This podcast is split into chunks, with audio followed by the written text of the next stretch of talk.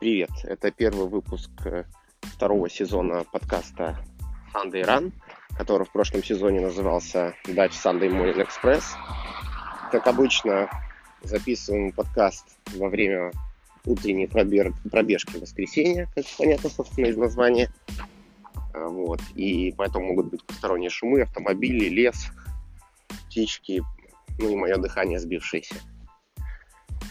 В этом эпизоде мы поговорим о том, как большие автопроизводители, в частности Volkswagen, начинают сотрудничать с Amazon AWS в области IoT для своих производственных нужд. И что в этой сфере делает Ericsson, в частности с 5G приватными сетями. Вторая тема, которую мы затронем, это производство оригинального контента видео стриминг-сервисами Netflix и, в частности, борьбу за таланты в этой области с другими большими игроками, которые в этом году будут запускать свои видео-стриминг-сервисы. И отметим важное событие, которое многие пропустили. Совсем недавно количество пользователей, которые пользуются subscription-based видеостриминг-сервисами, превысило количество пользователей кабельных сетей, как минимум в Соединенных Штатах.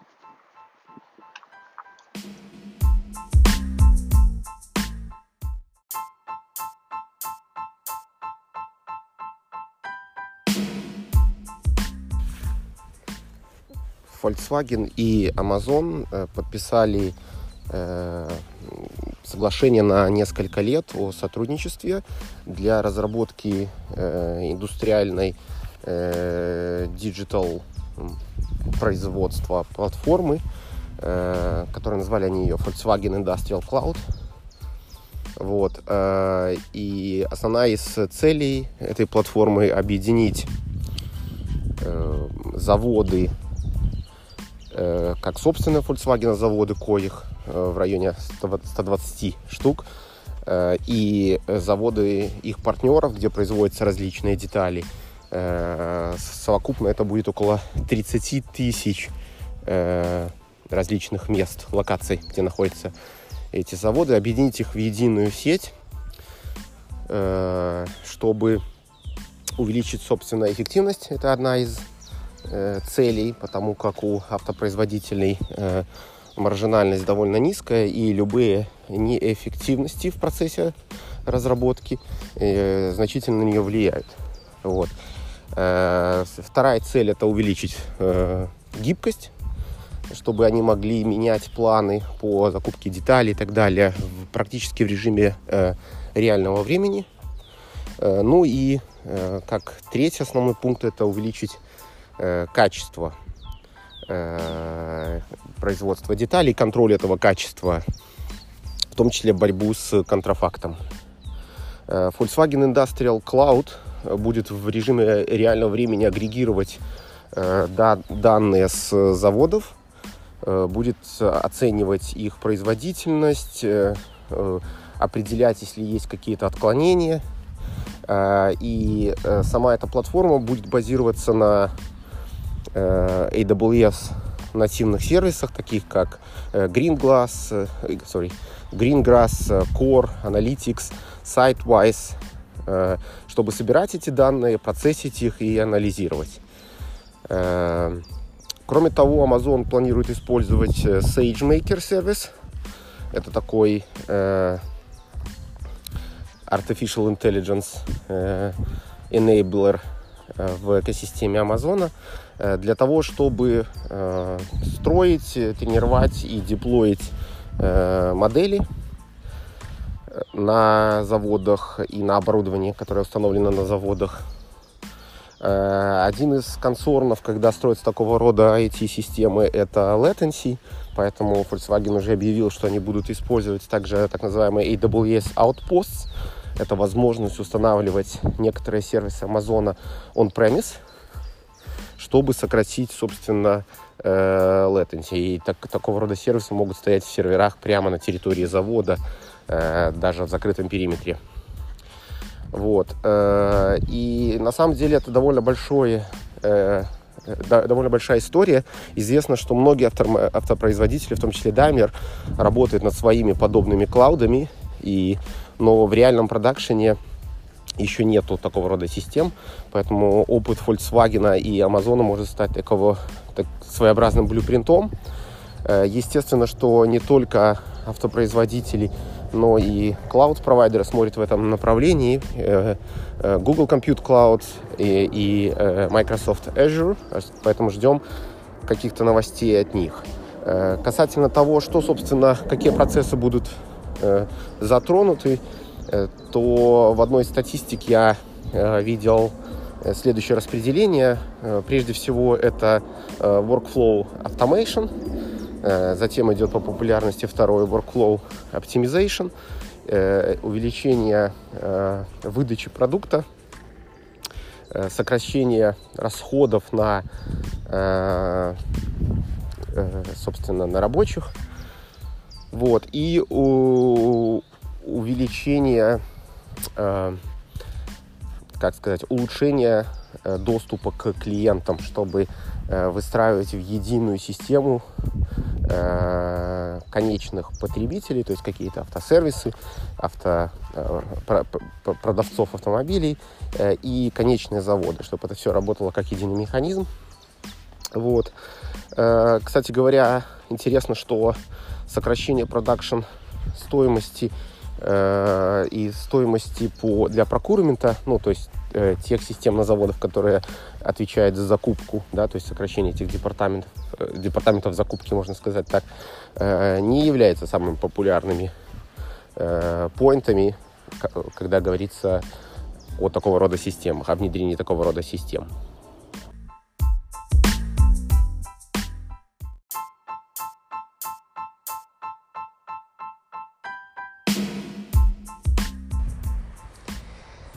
Ericsson представила свой новый продукт, который называется Ericsson Industry Connect, который предлагает промышленным клиентам средства для настройки приватных мобильных сетей для их заводов, фабрик, заводов.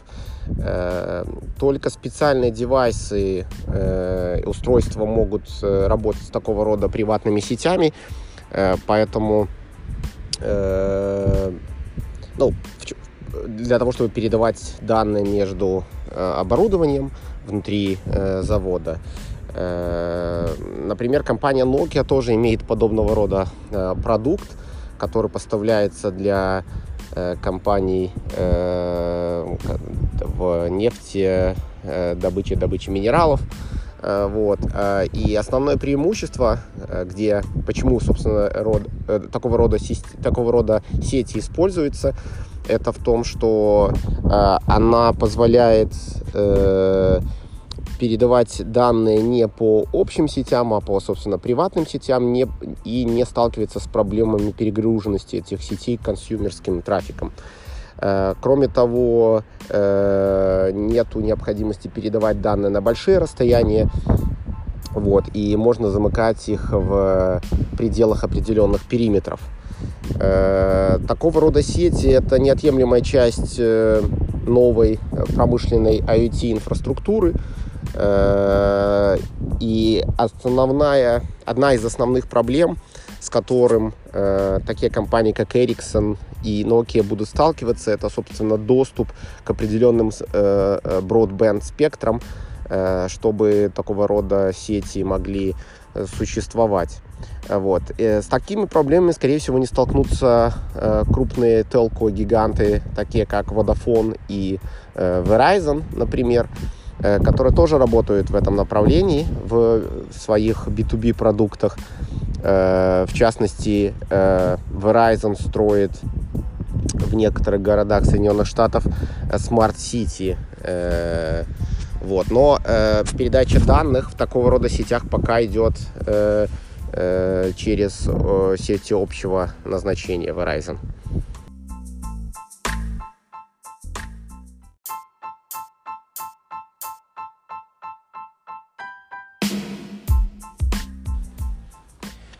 Борьба за таланты обостряется в индустрии видеостриминга между такими компаниями, как Netflix, Disney, Amazon, Apple, который недавно запустил свой сервис Apple TV+. И все вот из 4 перечисленных делают большую ставку на собственный контент, вместо того, чтобы покупать лицензируемый контент. Вот интересно, но все еще доля лицензируемого контента довольно высокая. В частности, Netflix, во всей библиотеке Netflix только 11% это оригинальный контент. Все остальное это лицензируемый на тех или иных условиях, или эксклюзивно лицензируемый, или нет. Вот. Но инвестиции, которые идут уже даже в этом году, а это 10 миллиардов, 85% из них идут на производство собственного контента Amazon. Чтобы производить такого объема контент, собственно, необходимы люди, необходимы режиссеры мирового уровня, вот, которые сейчас до этого времени были задействованы или в телевизионных сетях крупных, или в голливудских студиях. Сейчас они переманиваются этими крупными тек-гигантами, вот, на более интересных и привлекательных для них условиях. В частности, большие выплаты вперед, вот, значительно больше, чем они были в Голливуде. Вот. И легаси медиакомпаниям сейчас предстоит каким-то образом подойти к этому вопросу креативно, как удержать все эти креативные топ-таланты. Вот. Один из способов мог бы быть некий специальный подход к маркетингу контента, который производится. Но даже здесь будет тяжело соревноваться с тем же Netflix, который выделяет $2 миллиарда в этом году только на маркетинг того контента, который будет произведен. Поэтому я думаю, что там будет все печально. То есть голливудские студии станут commodity, производящим контент для Netflix, Amazon, Disney и Apple, возможно. Интересная статистика, что в 2016 году 67% контента на Netflix было лицензируемого и только 25% оригинального, то в 2018 году, на декабре 2018 года 51% контента, который называется Netflix Originals. Вот. Что еще интересной статистики, что количество лицензируемого контента сократилось до 32%.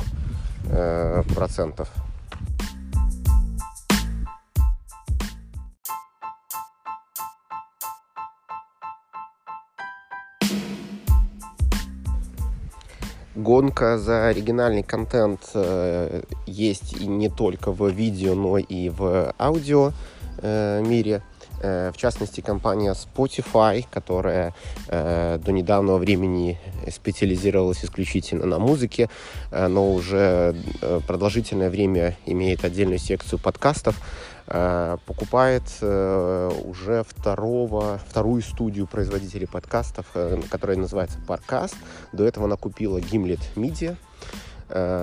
И еще совсем недавняя покупка была компании Anchor. Это такой подкаст-платформа и мобильное приложение, собственно, которым я пользуюсь для записи данного подкаста. И в прошлом году пользовался, и сейчас продолжаю пользоваться. Покупка Gimlet Media и Parcast, этих двых студий, это часть стратегии Spotify, чтобы стать audio first, а не music first, что означает диверсифицировать контент за пределы просто музыки, в частности, добавить подкасты. И вторая часть этой стратегии — это производить больше собственного контента, оригинального контента. Вот, в частности, студия Parcast имеет 18 своих подкастов на сегодняшний день, и около 40 уже в пайплайне. Ну и наличие оригинального контента помогает Spotify увеличивать долю subscription-based payment'ов, в их ревенью, которое сейчас уже большинство, да, но если говорить в количестве подписчиков, все-таки их меньше платных подписчиков, нежели пользователей бесплатной версии, фримиум-версии Spotify. В частности, на четвертый квартал 2018 года выручка ревенью распределялась таким образом, что 175 миллионов долларов приходилось на рекламную выручку, то есть такой фримиум сервис, и 1 миллиард 300 миллионов, что больше, чуть-чуть меньше, чем в 10 раз больше выручки, которая приходит от subscription-based сервисов. Ну и они будут продолжать растить эту долю выручки. Ну и в завершении две новости, одна хорошая, одна не очень. Первая из них – это то, что в 2018 году глобально по всему миру количество подписчиков SVOD Digital сервисов, таких как Netflix, например, да, превысило впервые количество подписчиков кабельных старых legacy сетей. Вот. Знаковое событие. Этот тренд будет продолжать набирать обороты с появлением таких больших игроков, как Disney, Warner Media и Apple в области видеостриминг-сервисов. Количество подписчиков будет еще будет только расти.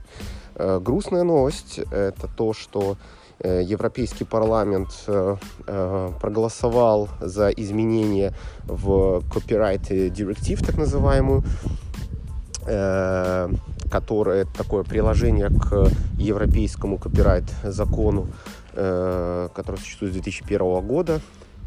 В нем есть два противоречивых артикла, статьи, да, 15 и 17. Ну, правда, если в интернете искать, то раньше они назывались, соответственно, 11 и 13 статьи. По 11, а ныне 15 речь идет о том, что паблишеры, такие как, например, YouTube, должны выплачивать licensing fees владельцам контента, так называемый link tax, как его называют, за то, что хотя бы даже ссылка есть на какой-то материал или на видео, или на другого рода авторский контент. Если даже на портале есть ссылка, то они должны выплачивать авторские отчисления. Ну и вторая статья, которая сейчас номер 17, ранее известна как номер 13, так называемый upload фильтр, согласно которому платформы обязаны автоматически отфильтровывать пиратский контент, а значит, должно это происходить на этапе загрузки контента. Вот. И сообщество обеспокоено очень активно тем, что применение этого фильтра не сильно поможет владельцам контента, а в частности небольшим компаниям и инди-производителям контента, потому как они не смогут, и контент будет ошибочно отфильтровываться. В свою очередь, большие производители контента сильно не пострадают, они будут как раз защищены. Вот, поэтому основной концерн сообщества в том, что пострадают как мелкие стартапы и платформы, так и мелкие производители контента, а выиграют от этого крупные компании, как Google, которая на самом деле является самым крупным в мире поставщиком такого рода софтвера, которая отслеживает и отфильтровывает пиратский контент на этапе загрузки. Этот закон, вернее, этой правки должны еще пройти голосование в национальных парламентах.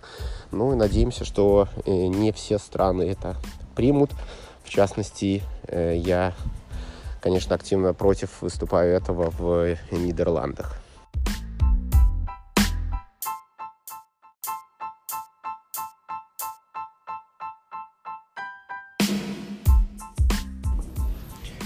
Десять километров спустя, уже находясь в городе Зандvoort на побережье Северного моря, я заканчиваю выпуск первого эпизода второго сезона подкаста Sunday Run.